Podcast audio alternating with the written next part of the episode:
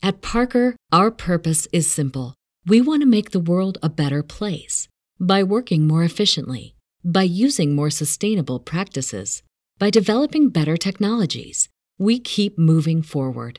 With each new idea, innovation, and partnership, we're one step closer to fulfilling our purpose every single day.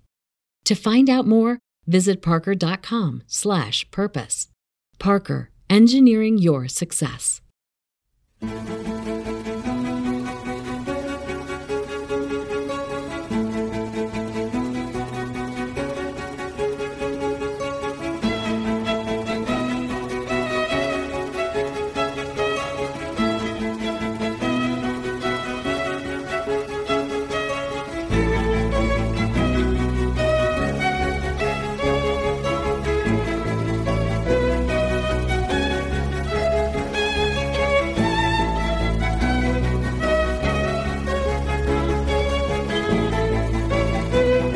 Welcome, everybody, to Finding Hermes. I hope you're ready to go through some doors and leave your cards on the table as we all go finding our own Hermes, our mind, our lost mind, and the potential in there. This is episode five.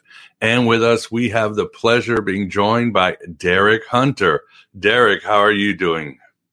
I'm doing great. Thank you. Thank you, Miguel. And uh, thank you for having me on here again. It was a great pleasure for me, um, you know, talking to you last time.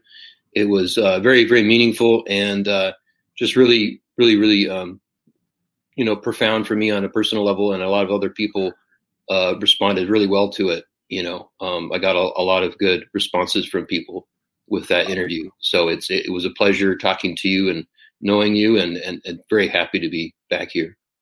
Yeah, enjoyed it too. And it's been uh, almost a year. Came out late 2019 or early 2020. Right. And my, my God, how things have changed. Uh, it looks like we're yeah. living in a different world. So we have different needs. And I contend we have higher spiritual needs and psychological needs, and we must reach them.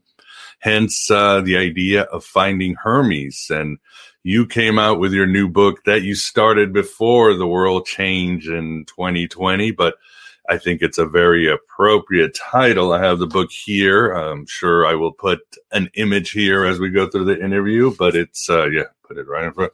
But the end of the world. A love chaos grimoire for the survival and evolution of human beings. So a appropriate book, but, uh, did you change this book at all once the pandemic hit or how did what was the process of your new book? Well the book is based on a ritual that i a six day ritual that i did uh, from um, march 6th through march 11th um, so on the last day of the ritual was when um, covid-19 was declared a, a, a pandemic. Um, and so the, the timing of it was certainly odd um, my my you know motivation to do the book was coming from my response to uh, climate change uh, and seeing that as a threat. So that was my main focus uh, of, of, doing the ritual and writing the book. Um, in terms, so when I was writing the book, um, it was actually during um, while the pandemic was becoming a big deal, and um, I uh, actually, at the time, later that month, in the beginning of April, um, got very ill with uh, coronavirus symptoms mm. and was actually uh, had to, I, I, couldn't work for three weeks. Wow. Uh, there was a time where it was really got bad and I, and I, had a hard time breathing and went to the emergency room. Um, but it, you know, I was tested and was not positive for coronavirus. I've never have been. I've been tested maybe eight or nine times, and uh, and you know I've always been negative. So, but during those three weeks while I was uh, ill, I was writing intensely on the book, and uh, you know, I think that the coronavirus is just one more element to uh, the threat to that we face, uh, the challenges that we face, for sure, and. Um, uh, you know, I still feel that climate change is still the biggest threat. Um, and uh, I've really tried, you know, throughout my work in fiction or nonfiction with Love Chaos, I've, I've, really tried to stay away from being too polemical, too political. Um, but I feel like with climate change, it's it's one area that it, it does transcend that. And being a father to a 15 year old uh, son, my 15 year old son, I, you know, I looking at his future and his children's future, and um, so I really felt like I, you know, I've been practicing magic for over 10 years now, and most of my work has been about personal transformation and helping myself. Uh-huh. And like in our last interview, we talked about um, my past issues with substance use uh, and other psychological issues that I've had to deal with and overcome, and I've used magic to help me with that. And so, having known that, seeing how magic can work, I I felt that well, why not um, do something uh, big and try to do whatever uh, practice that I have, expand it, enlarge it um, to a, a, put an effort and um, in my will into the universe, and uh, however small that may be, it would just be, you know, putting it out there um, and to affect change. Uh, so I think that with the COVID situation the way it is now, I think that um, it's definitely something serious that we have to handle and take care of. And uh, and I and my hope is with this book, it will encourage practitioners to to begin to understand that our work can be used not just for our own personal benefit, but also can help um, uh, be on a larger scale can help um, our species. Uh, and certainly, I think that you know that could be used towards um, pandemics like coronavirus or diseases, uh, you know, and we can certainly use our work for the betterment of, of humanity. And uh, but what is the goal? You talk about uh, your books, Love Chaos and Love Chaos Theory and Practice what is the purpose? And as you just mentioned these are for uh, the expansion of consciousness uh, more harmony in your mind addiction just uh, better interpersonal relationships. But what is the goal of this ritual to in relation to let's say world environment? I mean is this a, a, a ritual for the individual or to change the world or a collective uh, transformation? What is the goal so the, the goal is for the survival and evolution of human beings. So it would be that, um, as I, I, talk about in the book, we want to try to do our best to um, make it so that living on Earth is uh, will be extended for as long as possible. Um, but the but the science is showing that um, really the our, our, our, the the chances of us surviving this century is pretty slim in terms of, human beings living on this planet. And so uh, the the intention of the ritual was for us to survive, number one. And so then this, in in, in, in many ways, will be surviving on Earth, but also surviving um, elsewhere. Um, you know, whether it be Mars. Uh, and that when I was doing the ritual and as I was communicating with the spirits who were speaking to me in the scrying aspect, um, much of what I was hearing in terms of the voices they were speaking to me was that was that the direction of and the survival of our species where where would be off this planet. And uh, but in terms of doing the best we can for making life on this planet livable for as long as we can will you know um, strengthen the possibility of more people leaving this planet. Um, obviously not everyone's going to be able to do that.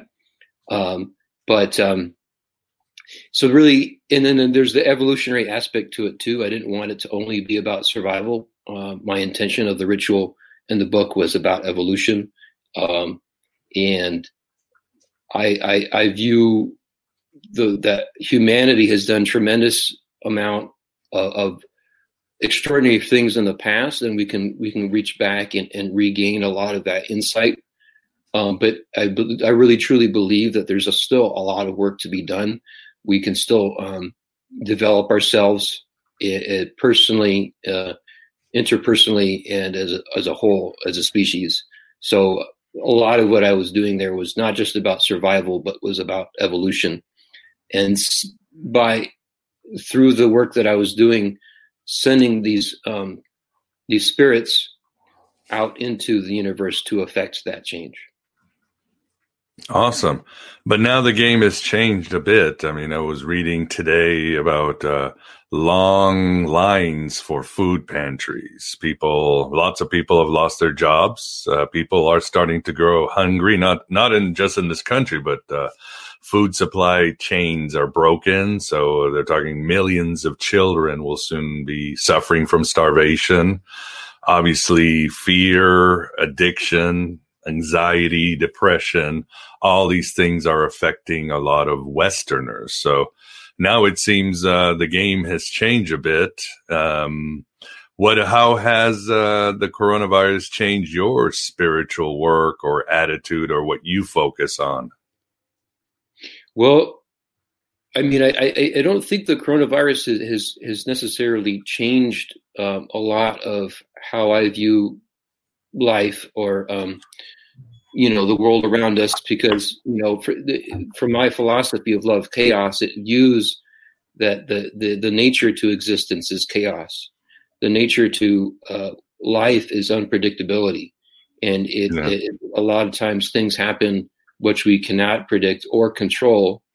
And so the point of love chaos is that we want to for me uh, and for whoever else wants to follow the path of love chaos is that you focus as much of your attention uh, and energy on on love, and uh, and and that was the, one of the the biggest motivators behind this ritual was a love for my son and his future, and the love for humanity.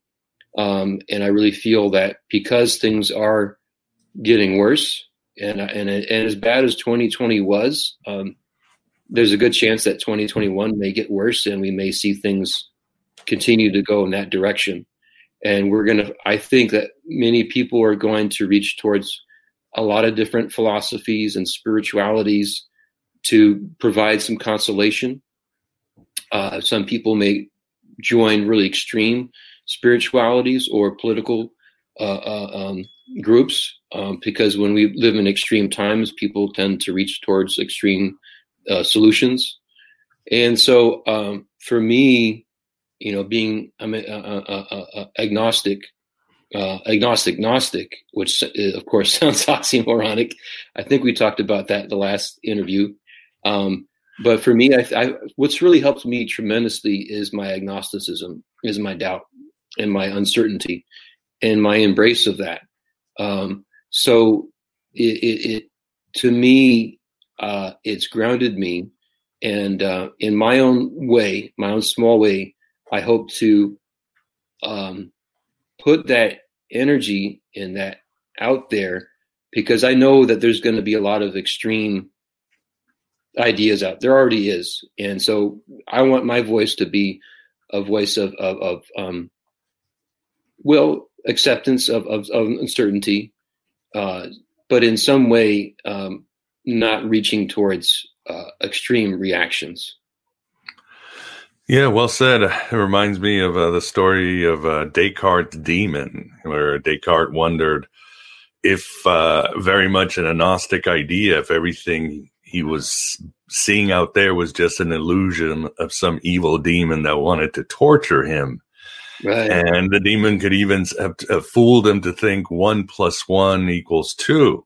But Descartes realizes that's was the road to reason and enlightenment was doubt. Maybe everything was a lie, but the idea that he could doubt and question even mathematics was what something that could lead him to uh, to a place of uh, reason and stability. So I think that works with your ideas of chaos and the un- unpredictable universe and how you just have to embrace it. But um, right. I think, uh, but obviously these times are uh, very unusual, very stressful. Uh, like you said, uh, the apocalypse doesn't care about calendars. It's not going to say January 1st, I'm back to normal. I'm going on vacation and forget about the election and just wipe it off your head. We're going to go back to the days of being able to go to Burning Man or your friends. Right. Uh, things are going to change. So, I always want to make sure we give people the advice and the choices today, because uh, in our last interview, which I advise uh, the viewers and the listeners to take a look, uh, Derek really breaks down the philosophy of love, chaos, gives a lot of choices. And what we want to do here is give choices. But one thing I wanted to ask you on your personal level and how you deal with things is what about fear? What are some techniques you use to overcome fear? Because obviously you're you're very syncretic, like most people in the occult. You draw and you try to find a system that works for you. But tell us how you overcome fear and anxiety.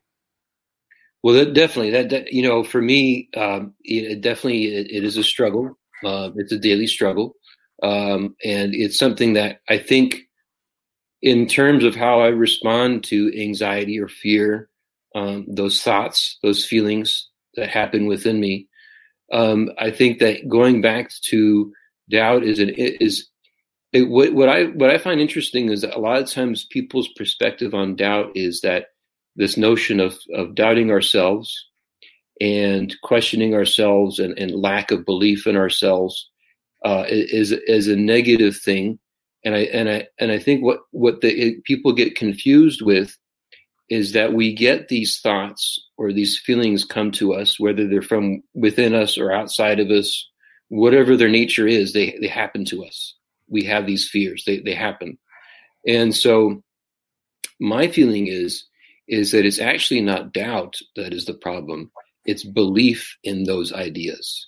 It's we have a thought about, say, we have insecurity um, say that that we feel that uh, you know um, our wife doesn't love us or our children don't appreciate us or whatever it may be that continue that from that point on will um, basically continue and continue with like in a domino effect like one thought after another thought after another thought will happen that will increase the feelings of um, low self-worth of mm-hmm. depression of anxiety uh, and can continue to expand.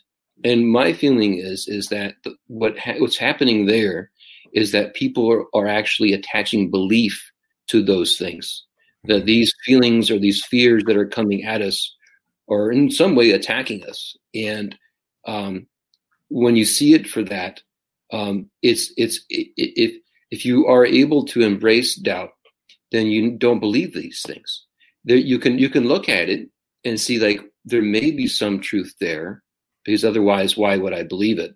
But it, it, ultimately if i look at the bigger picture if i step back and see that there's actually a lot more evidence to show that my wife loves me or that my kids appreciate me or whatever it may be that i have um, these other elements. So that's what i do is that i i, I have to step back uh, i meditate every day I do meditations and prayers uh, every day, every morning to get my day started. And that helps to put me in the right frame of mind so that as I deal with life's situations, um, I'm able to see things for what they are and not necessarily have to believe in those things. Um, I think that's a big problem is that people believe in what's coming at them and you don't have to. Yeah, I think that's that's uh that's well said. I uh, something I'm trying to spread through the shows is uh had a past guest Rachel Connerly and she uh we did a, a show on Jung and a lot of things we we weren't able to really uh focus on fully which we will do in the future. But uh one of our insights studying other Jung Jungian analysts is that uh, when we get these uh, feelings of depression and eventually suicide, it's we think that we need to destroy the body. Our ego assumes that this information that's coming from the unconscious, these energies that are blocked that are coming in, are telling us that uh, we must die physically, or the depression tells us we must collapse completely. But what uh, the message is is always uh, it's not the body that must die; it's our worldview that must die. If uh, our, our hmm. ego doesn't understand it and doesn't want to go on the soul building journey that it's supposed to go with the with our soul, so it assumes it must die. But if we we see it that something in our worldview or our entire worldview has to die for something new, which 2020 is a great opportunity, then things change. And like you said, uh, these thoughts, when I have these thoughts, I realize it's not, uh, they're not bad. It's not my soul or my unconscious trying to torture me. It's sending me a message and it's a hmm. useful mm. message. My ego is blocking it and trying to fight it, but there is treasure there when I listen to the message of my ego and I can work with it. Again, even if it's Descartes' demon, as you know, in your book, uh, or Satan or Lucifer or Yaldabaoth, they are testing our egos and they are benign, beneficial beings if we listen to their challenges. So I, mm-hmm. I think that's how it ties in with your ideas of beliefs. Our beliefs are torturing us, so we must change our beliefs as much as often as as as often as possible. Destroy them and start new. Yeah, it, it, I definitely think that you know, however you want to identify whatever these things are coming to do harm. I think that's a good attitude to take is that you have rather than seeing it as a thing that's going to destroy you, you see it as a challenge and seeing it as something that maybe it's pointing to something that you're not looking at. Um, and, and, maybe it does have a, a beneficial side to it. Uh, I think that's a really good attitude to take so that when people are confronted with the challenge or, or something painful or stressful, that it's um, maybe there's an element to it that it is like a say an enemy to me but also maybe it is something that is trying to um, tell you something. Um, and i think that when we look at it in that way uh, sure because i think a lot of times when i when, when we feel pain we feel frustration or stress it's because we have a certain attitude towards the experience and the attitude is maybe what we need to change and how we can you know yeah, and I, I, mean, I advise people don't feel it's uh, uh, your soul or your mind is being antagonistic. Uh, I'm sure you can agree. You're laying in bed in the middle of the night, you want to sleep, and some horrible memory just comes rushing at you from nowhere, and you're like, "Why did this memory come to me? Damn it, I'm trying to sleep." Or you're doing right. something, and you think, I'm sure you think of the days when we were doing drugs and drinking. It's like do I have to revisit this shit again? And right. it used to drive me crazy. Like, when am I going to be done? And just this year, I said, no, it's, uh, these are good things. My soul is sending me these messages for my benefit. So something I need to address, something I need to look into. So don't get all stressed out and angry. Just said, okay, what's the message behind it? Let me meditate it. And sometimes uh, between, between us, I know that the mind is a trickster. Sometimes I swear my soul or my mind is sending me these things just to shit post, you know, sending me a message just to mess with my head. And I'll go like into this meditation where I scream at my mind is like, is this really valid? Is this really real? And sometimes it will just dissipate. But most of the time, uh, if I just allow this feeling, I meditate on it, this image, I try to understand it and have the attitude it's there to help me and help me build into a better person, deal with these these feelings. Um, then things work out much better. I don't have to be tortured anymore by the past as us, you know, drug addicts and uh, other people because we have a, a, long list of crimes and things we did wrong in the right.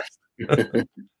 definitely, I, yes, definitely. I think that um, I, I, the past is is there, and uh, certainly we don't want to you know dwell on it perhaps, but definitely we get those memories, those those, those thoughts from the past. Um, it's I think they're they're really good reminders. You know, uh, in my work in helping people, uh, it's a lot of times, especially if people have trying to get over an addiction, is a, a lot of times. Um, the opposite may happen in terms of like a, a nightmarish memory it's actually the opposite. They'll remember the good times. They'll remember the good highs, all this sexiness that applies to it, the romanticizing it, the lifestyle, and uh, that can you know start to overwhelm a person. That's where a lot of why a lot of people I think relapse is that they remember all that stuff, and if we forget all the horrible stuff that we did or had or happened to us while we were during those times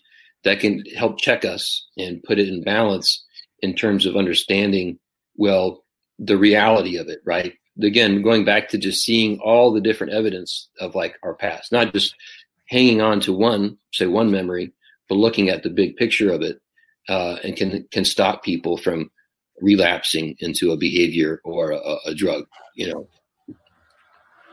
Yeah, well said. And even your book, uh, Love Chaos, talks about uh, discomfort as one of the themes, how to deal with the discomfort of life. Uh, another tool I say is uh, I just say, look, I'm a human being. Depression, anxiety, fear are come with the package, nothing to be ashamed of. I'm not different.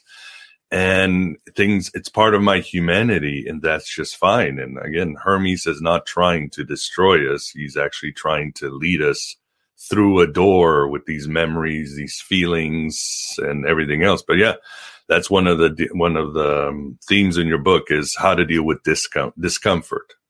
Yeah, yeah. I, I, when I was trying to think of how to describe, some, you know, the way I feel that a lot of us feel like exactly what you're talking about It was this idea of this discomfort of living, and I really feel, you know, strongly that it, it's present in everyone um, and all animals too. Um, we're always, you know, just the unpredictability of things causes us to be in that way. And uh, there's a negative side to it for sure, but I don't think it's all negative. I don't. It's like with chaos. There's certainly a negative aspect to it, but it's not all negative.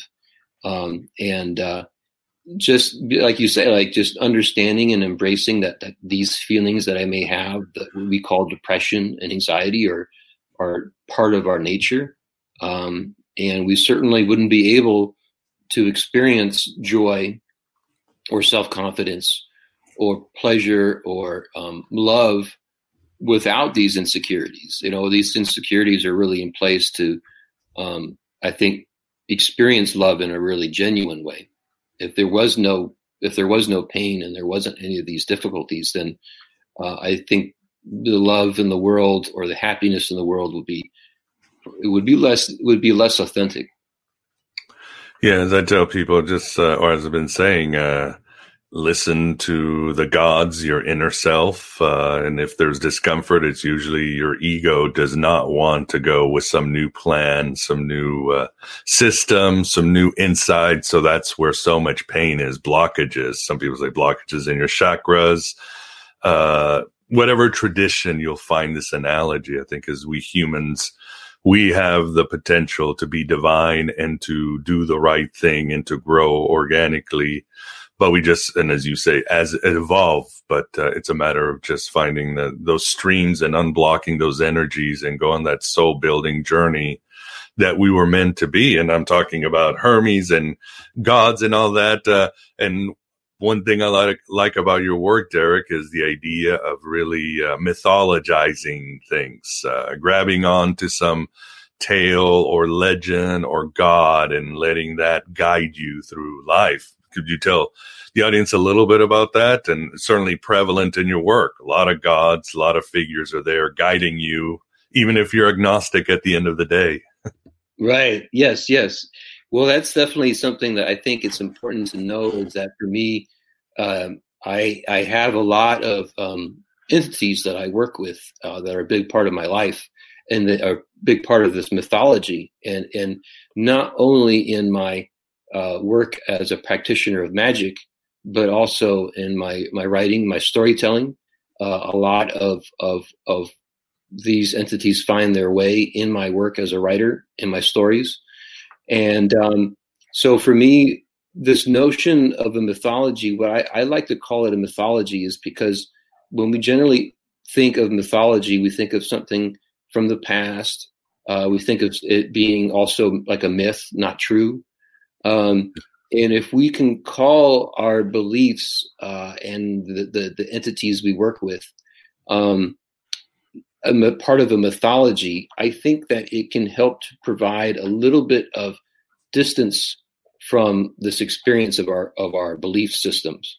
Um, now, this doesn't mean that one. For me, I'm very passionate. I'm very passionate about a lot of things in life, and I think that a lot of times people think agnostics cannot be passionate. They don't have convictions. They don't. They just doubt everything. Right. Sit around shrugging their shoulders. Right.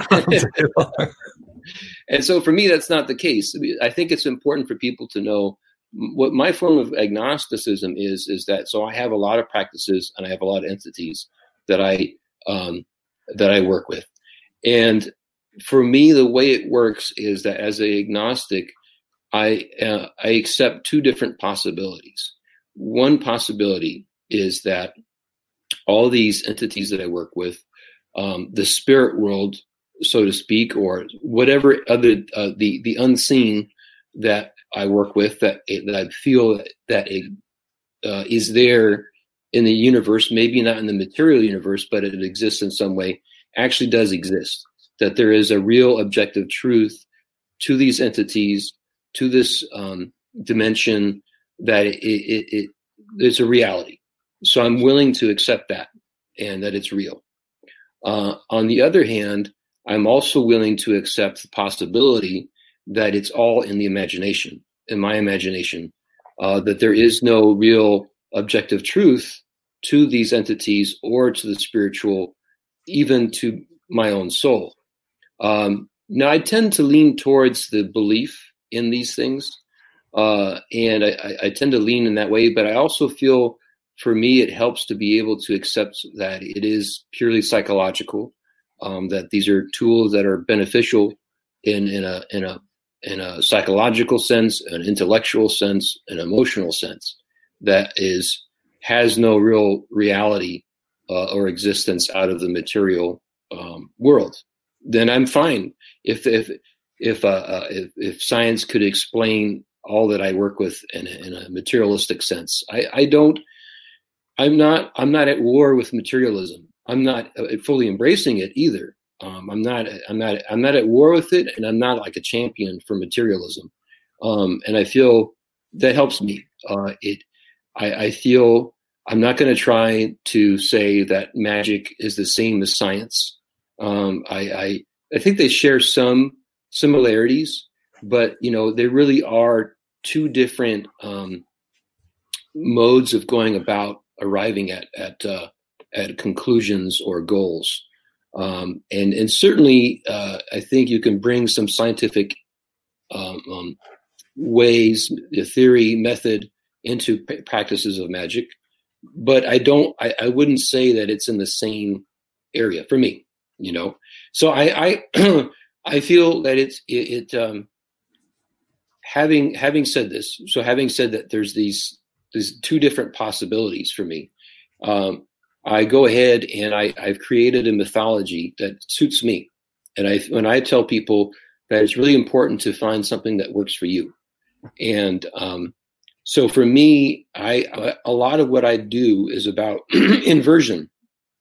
So in my writing, um, you know, going back um, a long time ago, I one of my favorite novels is Dostoevsky's Crime and Punishment. Mm-hmm. I'm a huge fan of Dostoevsky, and and for anyone who knows Dostoevsky, they know that he was very spiritual and he was uh, he was Christian, and uh, he has a Christian message basically in his novels, um, very spiritual, uh, very humanistic, uh, and but then he's also a lot of his books are about uh, questioning things and doubt, and certainly he a lot of his characters who represents uh, questioning the spirituality, questioning God, are very strong characters so one can imagine that he had a side to him that did question things, that did doubt his own beliefs.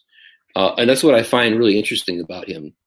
But so for me, uh, I like the story uh, of Raskolnikov and, and his sort of his mental state and, and, and, and how disturbed he was, how he committed a murder, how he tried to justify it, and what happened to him afterwards. So I ended up writing a novel. Uh, it's called I, and it's about opening the third eye, and it's through a process uh, that is completely different uh, in many ways, not hundred percent, but very different from Dostoevsky's philosophy. Uh, and in in, in in in my version of the story, the the murder by the main character was committed in self defense, and it wasn't a planned or weirdly justified murder like Raskolnikov's. Uh, and then he he doesn't turn himself in. Like the big major conclusion for Crime and Punishment is that he turns himself in. He he um, basically accepts guilt. Uh, and I, for me, in my philosophy, I've a, a, big part of what I do is overcoming uh, guilt. Um, it's accepting responsibility, but it is not, um, so to speak, uh, kneeling or um, being subject to the oppression of, a, of, a, of, an authority that I feel is unjust. I, I, for me, authority is is important, and we need to have authority. Um, but if it's unjust, I will not. If it's trying to do me harm or do others harm, uh, I won't bow to it. So, coming from this perspective, I created in the last 10 years of mythology from that. And so, for me, uh, you know, I explained that I'm an agnostic and I'm also a Gnostic uh, in my own way. And, and the third component of my, my mythology is I'm a Luciferian. And so, for me, Lucifer is the entity that rep- represents liberation.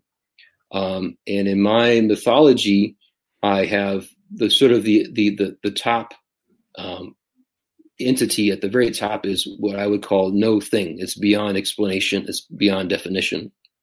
And so, under that are the for me the two uh, first uh, uh, uh male and female components to existence. The male is chaos, and the female is Babylon.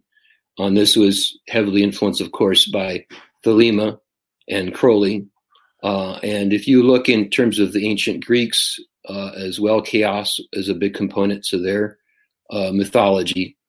And uh, and then in terms of the Thelemites, uh, seeing that chaos was the consort to Babylon, so it was something that appealed to me.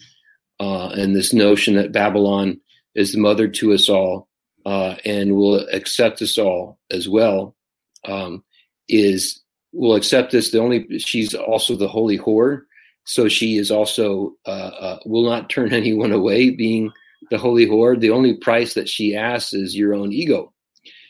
And so, from this starting point, you know, we all have e- egos, and I don't think it can be completely destroyed. But a process, I think, the process of of of, of uh, limiting our ego is a healthy process. And for me, my relationship with Babylon is about that. Um, that I am I am special, but I am by no means. Uh, uh, you know, there's millions, there's infinite uh, uh other expressions uh, in the universe on our planet of other beings, and I think that are are just as special and unique and beautiful. And so, so for, for so for me, my demiurge, so to speak, is the character you mentioned, is is Choronzon. And so for him, he represents a response to that. And his response to his mother is that um, no, you know, uh, I'm the I'm the one that matters most. Right. Everything is revolved about around me. I am the one that matters. And then flips the mythology and actually denies his parents. He denies the existence of a of a mother figure, denies the existence of of a, of, a, of chaos as as the father figure, and says that no, I am the one that created everything. I am I am God. Uh, Yaldabaoth right there. right. Yeah. so this is a mythology for me, and I, and I feel like Choronzon exists in all of us. Choronzon is is the insecurity that we all have.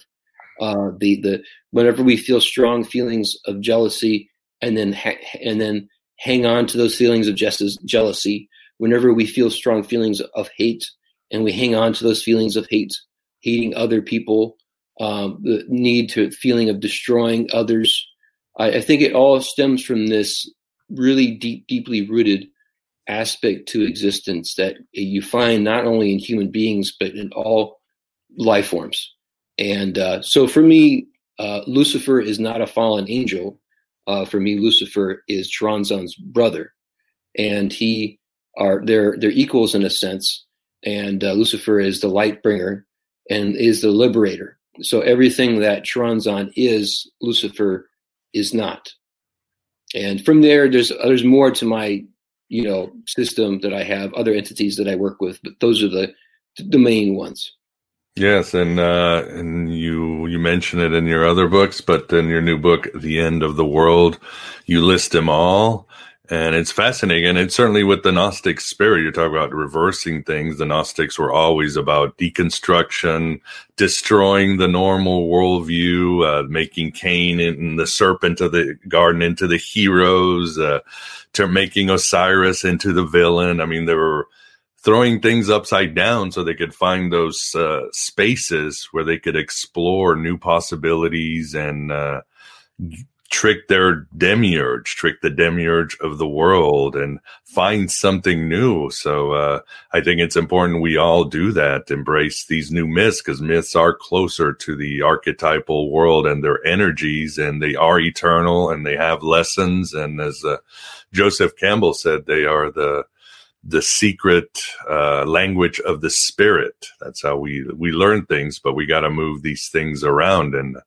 remember what did Harold Bloom say? Um, the Gnostic ethos is that what can be destroyed must be destroyed, and uh, and also reminds me of the famous Jewish scholar Gershom Scholem when asking what is the Kabbalah. He said it's the revenge of the myth. It's myth coming at you at full speed and going to rock your world and create a completely new being when it's over. So Right. I think you really hit the nail on the head. I think that it's really important because a lot of times people get they latch on to beliefs, and uh, rather than growing, it stops their growth. I think that it, it, it's really important that people find ways um, to expand themselves um, and, and, not to hinder themselves. And, and, and in, in, a lot of ways, people unfortunately will find will find a belief, hold on to it, uh, and so strongly uh, because of the fact that it, it, you know, they're just scared of, of, of the uncertainty of life, um, the fear of the fears of life, and uh, whatever may be they feel is a, is a threat. And uh, turning things upside down is is a great way to open yourself up. And uh, it certainly, you know, um, will not. It won't. It won't uh, be nice and easy. There will be threats and uh, from other people who will see your beliefs as a threat.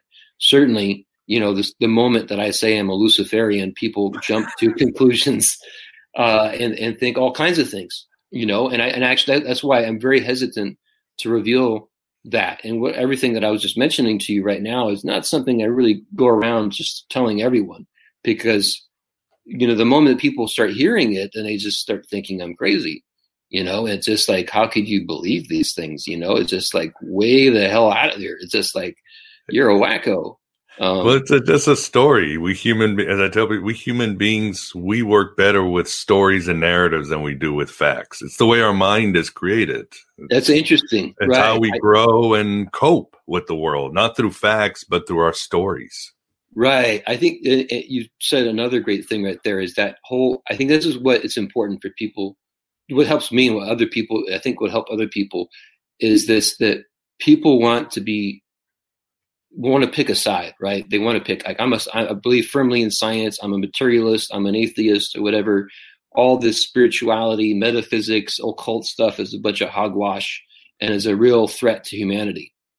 But the problem is like a lot of what you find, and I and I and I know from my own personal experiences that this is the worldview that you have then it's really hard to live day by day by that, to be honest. because actually, you're, you're, right, is that you're, you you know, the human mind and our emotions actually does respond better to things that are not necessarily factual. Because we have this imagination and we, we go on a roller coaster of emotions a lot of times that like you know objective science doesn't really help us deal with that. And so and then on the other hand, you have people who see science as a threat and that it's it's completely wrong, and that it's something that uh, there's some evil people behind it that are trying to destroy the world. And I, I don't honestly feel like that way at all. Um, I think that there's so much that has benefited us from science, and uh, so it's just this relationship. Uh, one doesn't have to replace the other, but in understanding that they're they're both really um, necessary you know. Yeah, well said indeed. As uh, when you have in history both Anakin Skywalker and George W. Bush saying you're either with us or against us, you know that's a bad thing. You know to stay away from it. Although, however, I think Jesus says that in the New Testament. I'm just going to say somebody put those words in his mouth because I, I, think Jesus was wrong on that one too. Because right. obviously, compassion, trying to understand your enemies, loving your enemies, and at the end of the day, you just have to say they're afraid I'm afraid. We're that's why we're digging our heels in. We don't want to let go. We don't want to embrace the chaos. Right. Well, and that's what you. I think that's the problem with a lot of uh, literalist Christians is that they take everything he said literally, and uh, I think if you were to take everything in the Bible literally, you could be, you honestly could become a schizophrenic you know, because because there's so much in it that's so contradictory, you know, and so it just yeah. There is this saying uh, I forget uh, who said it. It was a humanist, uh, and I'll probably just flash it across the screen. But he said, uh, if you uh, were to believe everything in the Old Testament, literally, you would be a criminal follow everything in the Old Testament literally, you would be a criminal. If you follow everything in the New Testament literally, you would be insane. So, uh, Robert Ingersoll, I think. So, you're right. Oh yeah, that sounds familiar. Yeah. Well, yeah. I mean, that's oh. the, that's that's the the problem with dogma. It's the, it, that's really a huge problem with dogma, and that's what I when I created Love Chaos, I wanted it to be as far away from that as possible. You know, I wanted it to be something completely uh, undogmatic, uh, regardless of whether that meant it wouldn't be uh, successful as a, uh, a system. It didn't matter. I was very, very much committed to that um, intention behind creating it because um, that's what helped me, and that's what helped me in a really dark time in my life. Um, and I, and I felt like that was necessary in, in the occult world, uh, in the world in general, that there would needed to be something where something like this existed. You know, yeah, and great job at doing that. Uh, and talking about we talking about what we talked about the pre-interview, pre-finding Hermes, we were talking about the addiction in occult circles, mental illness, and for some strange reason, maybe it was Descartes' demon whispering in my head. I was like, I said uh, some verbal diarrhea where I told you, Derek, well, the addiction isn't that bad in the occult world. And you corrected me and I had to catch myself said, Oh my God, it is very high. What are your thoughts on this? Why are people already broken like you and I were when we went into more esoteric practices and it doesn't offer the solutions to this or what are your what are your thoughts on it? I mean, you brought up uh, some of these gods and uh, founders of religions. Like, you know, we know how Crowley ended up in his life, not exactly sober. Uh, right. Are these systems just not con- conducive to mental health and sobriety and recovery? Uh, what do you think? No, I think that they can be certainly. I think that you can you can definitely follow Crowley and his and his. Uh, you can be a Thelemite and be sober for sure. Um, it just would be difficult. Um, and I think that's true of a lot of different um, belief systems and practices in the occult world because there's an emphasis on intoxication. And, um, you know, and it, it, was something that f- for me, when I first started getting into the occult, I was heavily into substance use. I was, I did hard drugs and I drank alcohol and I did rituals while I was very, you know, high and inebriated. And, um, and the, the the the the gods or the entities that I worked with uh, were were were gods that personified that. They personified uh, excess intoxication and the sensuality. Um, and the the interesting thing for me was deciding that when I was getting sober, that I would continue working with these entities, Babylon being one, and also Pan. Uh, and I and a lot of the entities I work with uh, you know they they pride themselves on the senses on pleasure uh, on transformation of consciousness uh, through lived experiences in the flesh. And i felt like that these were things that i can continue to believe and practice. I could still continue to enjoy life the sensuality of life as a sober person. Uh, and i do. And it actually was and what helped me tremendously was understanding that it, that being sober, abstaining from uh, drugs and alcohol, was something that was um, not necessarily. It didn't have to be a chore. It didn't have to be something where I, everything was about denial. And so, what what I did was find things that did give me pleasure, and I do on a, on a daily basis. Is a lot of things that I do. I, I ask the question: Is is will this give me pleasure? Will I enjoy it? You know, does it bring joy to my life? And and that a big big motivator of what I do is motivated by pleasure. And so I think that it, it's hard though for people to to to let go, to be themselves, to enjoy life without being inebriated. And you have to really find ways to do that. You have to find ways where you can be comfortable in your own skin without being high, without being, you know, buzzed or drunk. And I I mean, I think there's a lot of people in the occult world who are very uh, um, self-confident, um, have good self-esteem, uh, are psychologically sound, but I think there's a lot of people who are, are, they turn to the occult because as an escape from reality, and I mm-hmm. think that they are turning to the occult for solutions to their to their lives, uh, and unfortunately, without without seeking the more grounded uh, psychological solutions of of really dealing with their own uh, demons, psychological demons.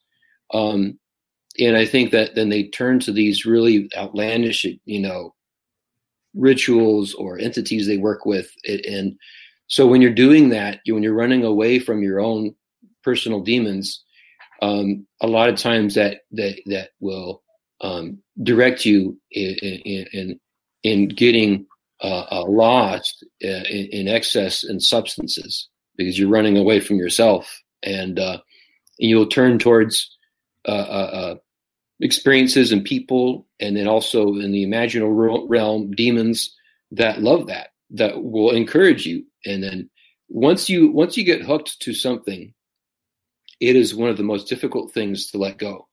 And once you've been caught with a substance, whether it be alcohol or heroin or crystal meth or cocaine or whatever it may be, that there are, I really do feel like, you know, be, there's a physical aspect to these drugs and, and if demons do exist, there's definitely very powerful demons that are associated with these drugs, and will find a way to uh, enter your mind and that's enter great. your your whole body.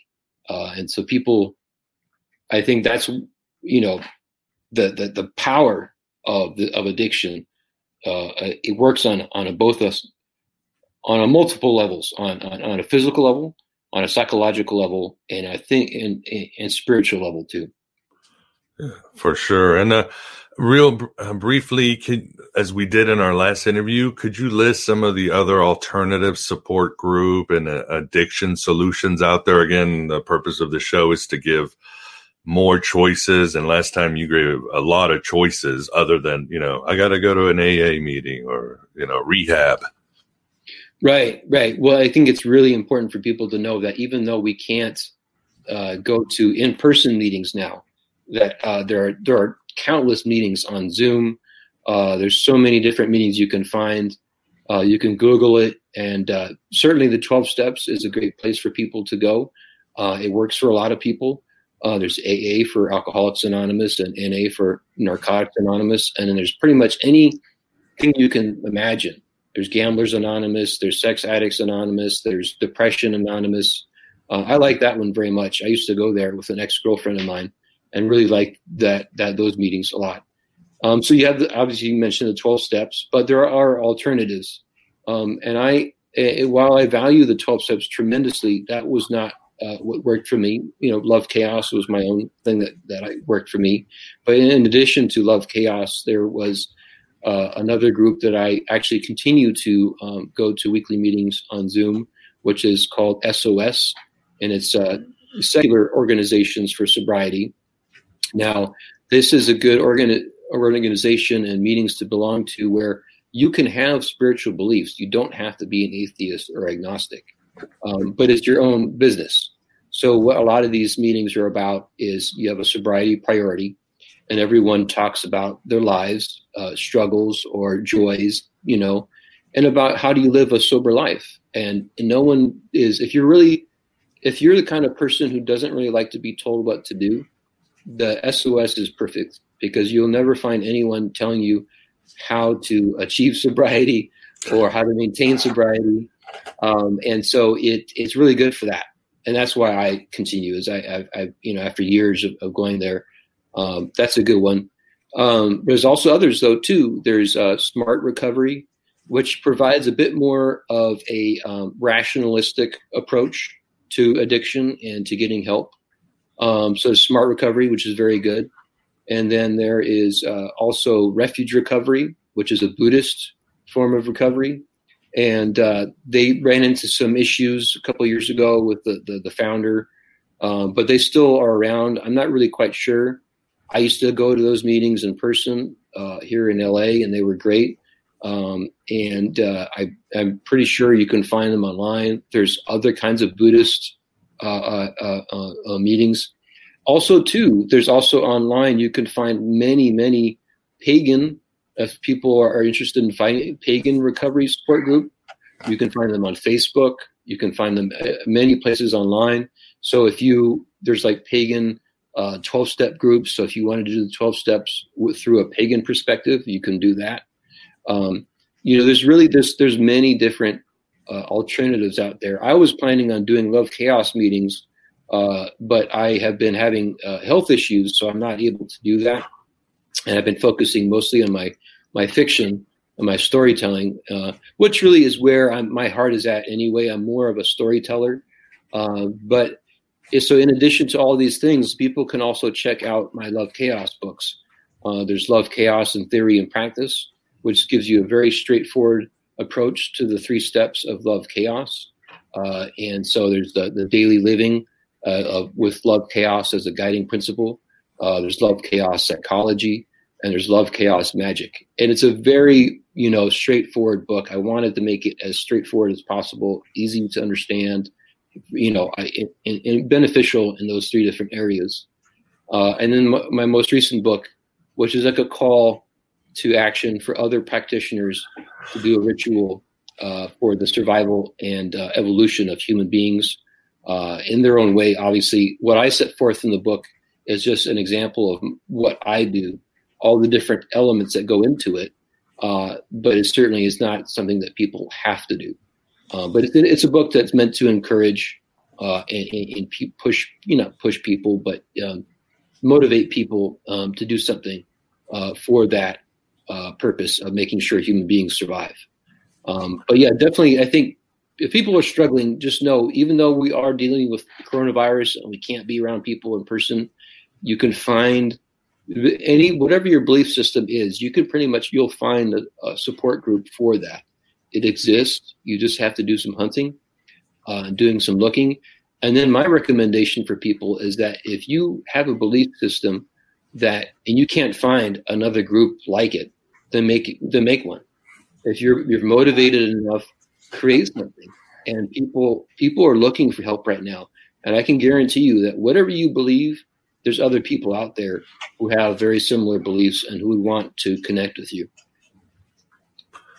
Well said, and very uh, a lot of great choices. Uh, yeah, and if you can go outside and try to hang out with people, strangely this summer one thing i did was i created a hummingbird feeder a squirrel feeder trying to get raccoons i decided well if i can't be around humans that much animals are just as fine you know they, they don't criticize you as much as long as you feed them so right. they tend to stay sober longer right so and, uh, a, a, strong like a lot of people are, are getting pets like the, a lot of the shelters are finding that they're getting you know a lot of people coming to to get pets, dogs. And yeah, get a companion animal if you're feeling down. Yeah, definitely, definitely.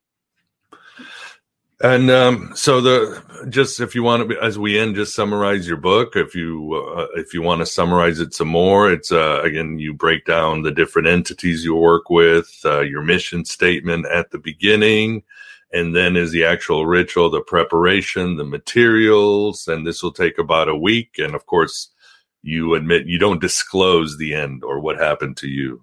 It's, right. You're not supposed to do in any good mystery religion. Just, there you go. Right. it's something that it was really hard for me because I, my intention was to write out every detail that I did for those six days. You know, um, that was what I was planning on doing, and I was I was in the midst of doing it, and I was writing it, and uh, as I was writing it, uh, I kept on hearing these these you know these voices telling me not to, and I just in the beginning I ignored it. I just thought it was something that was just a bad idea, and as more time went on, it just kept coming at me, and then I made me had to it made me stop and reflect, and it made me see that you know, there are certain things that um, I think is important to keep a mystery and to have it so that um, when you're working with these entities, um, it's a very personal relationship, and obviously it uh, is it deals really strongly with um, the unseen. So, I think when you're trying to develop a strong relationship to help you with the intention of your ritual, you want to have a degree of trust. Uh, and some would say would call it, you know, you're making a pact with something, right? But you're making, uh, you're, you're, you're building a bond with these entities. Um, and if these entities are asking you to do something, unless it's really harmful to yourself or others, and you shouldn't listen to it for sure, obviously, but if it's something that is basically saying, you know, hey, let's keep this between you, you and I, you know, it was a very special experience. Just, you know, you've already written a lot of details about the preparation, all the elements that go into the ritual. And I do, like you mentioned, you know, there's um, the explanation of how I went from being a practitioner of mostly sex magic, dealing with sigils, turning inward and working on, you know, transforming my inner self to change the outer self this was a big change in trying to put forth uh, ideas, concepts, feelings, entities out into the world. So the work that I was doing with the scrying, conjuration, and the sigils was about putting it out into the world. And so uh, I go into that. Uh, I go into um, you know what exactly is a, a, a, grim. What is a grimoire? What is goetic magic? That's been in the last 10 years or so, there's been an enormous like renaissance of that, big, strong interest in that. Uh, and how for a long time I just turned away from it. But I found recently that there's definitely some benefits to that practice. And so it, it goes into, you know, the whole big thing because whatever you do as a practitioner, whether you're a magician uh, uh, or a mystic, you know, it's really important you put a lot of you're very passionate about what you do. Um, when you put a lot of effort into what you do, uh, you'll get great results and it'll be things that will be truly transformative. And that's really what, you know, aside from the intention of the book of the survival of, of, of the human race and the evolution of it, I also wanted to encourage people to be passionate about their practice and really put a lot of um, thought into it, you know, whatever it may be, uh, because then that's when you're going to start to see the real personal transformations happen. Awesome and well said. And for the audience, I will have uh, information on Derek and his book and his website and the show notes, both on YouTube, the website, and everywhere everywhere else. So check it out and embrace a little chaos in your life. You'll see how uh, things will get better. But Derek, uh, it's been uh, again a pleasure having you on. This time on Finding Hermes. I think your gnosis will help many walk through some doors. And ultimately, it's their decision if they want to go there. But there are treasures on the other side. There are treasures in the undergrounds of our souls and our minds. And as always, again, thanks for uh, coming on Finding Hermes, Derek, and good luck with everything. Thank you, Miguel. It was a pleasure, as as it was before the first time, and it was really a, a, a lot of fun being here with you uh, on this different uh, platform and different way. It was it was very cool, a really great experience, and hope this uh, can help people out there. It will. Thank you, Derek. Thank you, Miguel.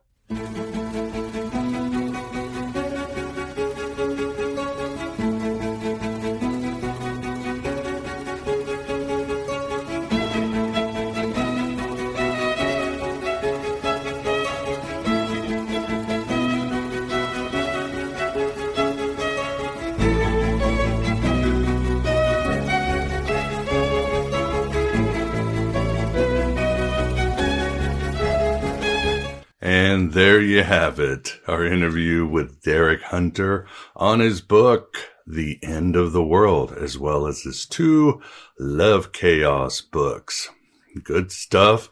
And I hope you found some more tools to help you walk through those doors. After all, um, Hermes is the god of doorways. The door hinge belongs to Hermes and a lot of good gnosis in our interview with Derek. Good to have him on. Of course, one of the main takeaways or themes of the show was the idea of embracing chaos and uncertainty in your life. And that may not seem something that's very easy to do.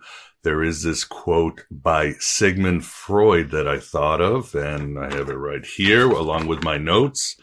And it goes, as Sigmund Freud once pointed out, the human mind has a low tolerance threshold for ambiguity. It clutches at straws in order to avoid drowning in uncertainty. And uh, yeah, that's from, um, I actually got that quote from Jasun Horsley's new book, 16 Maps of Hell. Good book. But anyway, it is very true. We want certainty. We want to create patterns to go along with our lives and to navigate this existence. But that's just not the way the world is. And we have to accept it if we want a better mental health. I always like Gnosticism, or one of the reasons I was attracted to Gnosticism is that unlike other faiths that posit that we live in a somewhat harmonious universe with the code and the laws just, uh, well, moving along well, creating a good environment for us. That's not uh, well, that's the opposite of Gnosticism that says, no, we are thrown into chaos and we must somehow create an order within us to navigate this entropy that is the material universe. Yes, and I am aware in the interview I was moving around a lot. I Guess my own anxiety was uh, rising during the interview but I'm calm right now here, not moving around in my chair like uh, in the interview with Derek. It also reminds me uh, the idea of uncertainty that scene in Fight Club when the protagonist and Tyler Durden are arguing in the car with some other fellows about just letting go, letting go of everything so you can uh, really be embrace the energies of life and uh, Tyler convinces or commands the narrator and the others in the car to take off their seatbelts. He lets go of the wheel and the car crashes. They all survive, but in the wreckage, Tyler rises up and says, we just had a near life experience. And I think that's the goal of embracing uncertainty and chaos and the ways of Hermes, who is somewhat of a chaotic god. It's uh, that near life experience, that ecstasy. And how do you do that? Well, as we talked about in the interview, it comes down to, well, to being the trickster god, tricking your own mind as Hermes would do to create a transformation. Hermes is also the god of transition. And that really can, a simple way of doing it is just changing our habits, uh, taking new, uh, ways when you're driving, take another route. When you're walking, take another route. When you're walking to your car, instead of getting in the car, just jump on the hood for a few seconds um, as we discuss and the idea from Aleister Crowley, it's uh, removing some word from your vocabulary like the or it or something like that for a month, or maybe just today, add a new word to your vocabulary.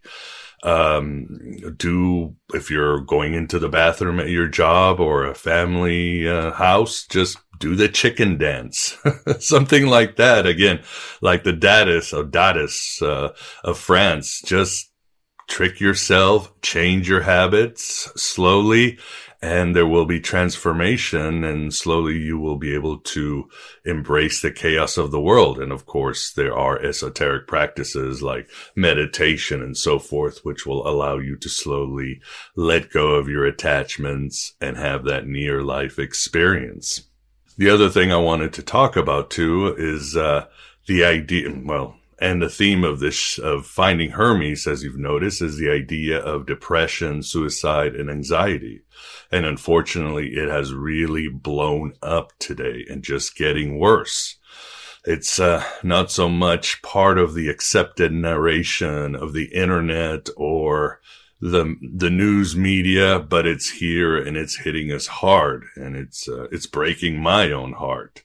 I was just reading an article yesterday, the other day, about how in Japan, in November, more Japanese killed themselves than died of the virus in all of 2020. It's terrible. And you can say, well, Japanese, Japan has a different culture, but when you do the research and breaking down, it has to do with isolation, depression, uh, not being able to embrace uncertainty in that country and just a mental, mental health breakdown that's happening to the Japanese. And uh, it's probably here on our shores in the West and it's doing a lot of damage from what I'm hearing and so forth. There's also an article about how, uh, mental health, um, wards and doctors are being completely strained by kids having mental issues. And it's just, it's, well, it really is surging and it really is stressing. So it's something I wanted to address now and doing that by bringing the ideas. Oh, well, before I get to that, uh, there is an article I read in Psyche magazine. I am flashing the web address right now in the video. The article is entitled How to Talk About Suicide and Save the Life of a Loved One. Good, good article and something you should read, especially during the holidays. The holidays are always hard for on people's psyches, but definitely more today. So if you notice any loved ones or colleagues that might be suffering, this is a good article. So perhaps you can make a difference. And if you're suffering, so it's a good article for you to get help or ask for help. It has uh, a lot of good stuff and it breaks it down into four points.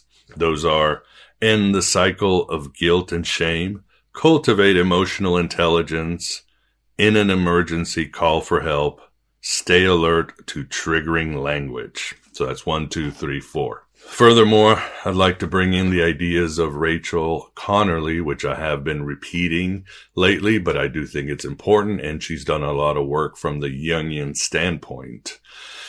And she explains through the work, also her own research and through the work of Robert Johnson, about how suicide is a complex. And we've discussed a lot about complexes this year on Aeon Byte and Finding Hermes. And a complex is uh, basically a constellation of emotions, trauma, pa- the past swirling around an archetypal core that basically comes up at certain times and takes over your sensible, rational ego. And well, it's like a, a, a temporal uh, possession. And some of the examples that I've given on the show is uh, road rage, uh, something that triggers you with your spouse or your girlfriend or boyfriend, and suddenly it feels like you're just uh, reenacting something your parents did, and you can't control it. Again, the complex is a sort of possession, and we all have many complexes that can take over us. And well, the can do a lot of damage and many times. A complex is this big mood that takes over you and suddenly just leaves you wondering what the hell happened? Why did i lose my temper when i was driving? Why did i i don't know why did i get into this fight with my spouse it seemed as something i'd always done?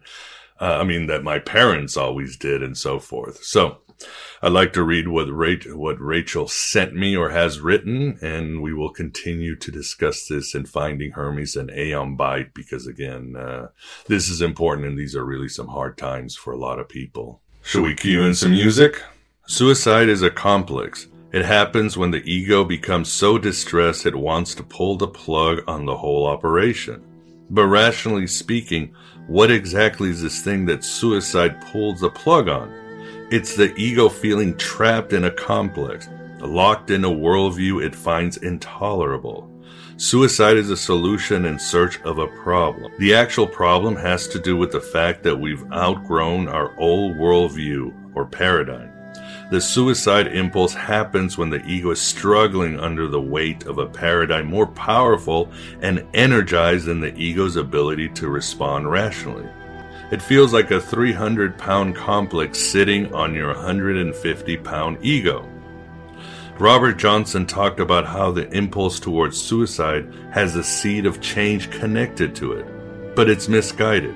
The seed of change is the recognition that something has to die. Well, right you are. Something does need to die, but it's not your physical self, it's your worldview.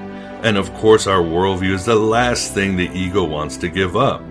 It refuses to continue on the challenging soul building adventure. After all, the worldview is the ego's GPS system, its organizing principle for life. Changing our mind is the hardest thing we ever do. That's why the Greeks refer to it as metanoia, which means a spiritual conversion. A new worldview is a psycho-spiritual conversion. It's the ultimate change, and the masculine in particular doesn't change easily. Change by nature is feminine. So the masculine must embrace and learn the feminine approach to change. Depression is not a disease. It's a wake up call that you've outgrown your worldview and you can't live there anymore. Literally. Spirituality is just about waking up. So, yes, it's all about killing your worldview, not yourself. So, don't harm yourself and realize that you can transform, as is the promise of Hermes. What did Philip K. Dick say? Since the universe is made of information, then it can be said that information will save us. And there is information coming at you, it's just that your ego is blocking it. There's information coming from within, from without. There is information out there that wants you to go on a soul building journey. Each one of us has it and the potential and is on this journey. Each one of us, if we are to believe Gnosticism and other mystic pursuits, is a God in the becoming, and we all can get there. So please don't go anywhere.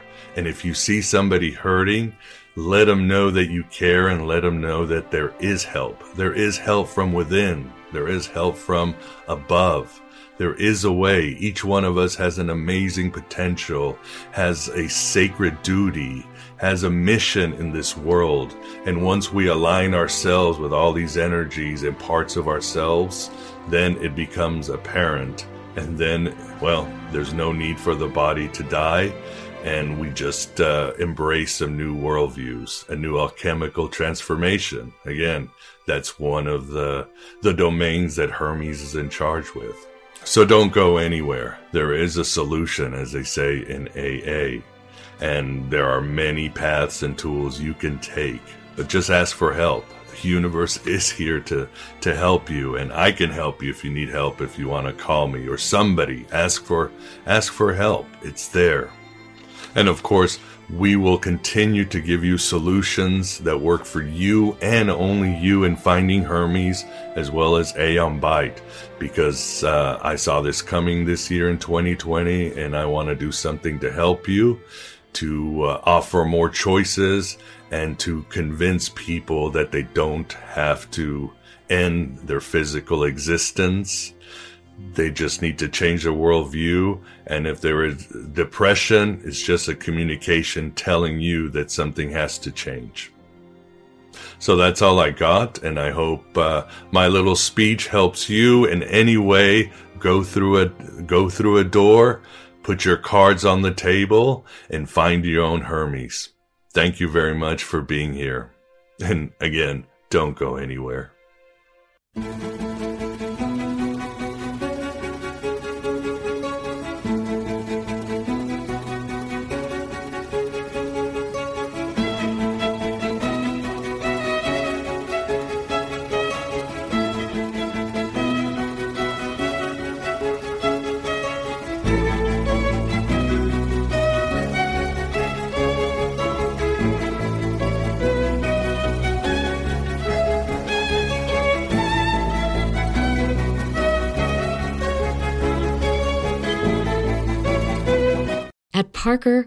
Purpose is simple. We want to make the world a better place by working more efficiently, by using more sustainable practices, by developing better technologies. We keep moving forward. With each new idea, innovation, and partnership, we're one step closer to fulfilling our purpose every single day. To find out more, visit parker.com/purpose. Parker, engineering your success. Cashback is not available on gas in New Jersey and Wisconsin. Hey, good morning. You're heading the airport, right? Yep, thanks for checking. I like the car. How long have you been a rideshare driver? About three years now. I really enjoy it. Isn't it hard to make money these days with the price of gas being so high? Not for me. I use Upside, the free app that gives you cash back for every gallon of gas you buy. Wait a minute. Are you saying you actually get real money back when you get gas with the Upside app? Yep, I get real cash back every time I get gas. Does that actually add up to anything? I'll make around 200 to $300. Wow, that's serious extra cash. I'm downloading the Upside app now. Download the free Upside app now to earn real cash back every time you buy gas. Use promo code CAR for an extra 25 cents a gallon bonus on your first tank. You can cash out anytime right to your bank account, PayPal, or a gift card for Amazon and other brands. Just download the free Upside app and use promo code CAR for a 25 cents a gallon bonus on your first tank. That's code CAR.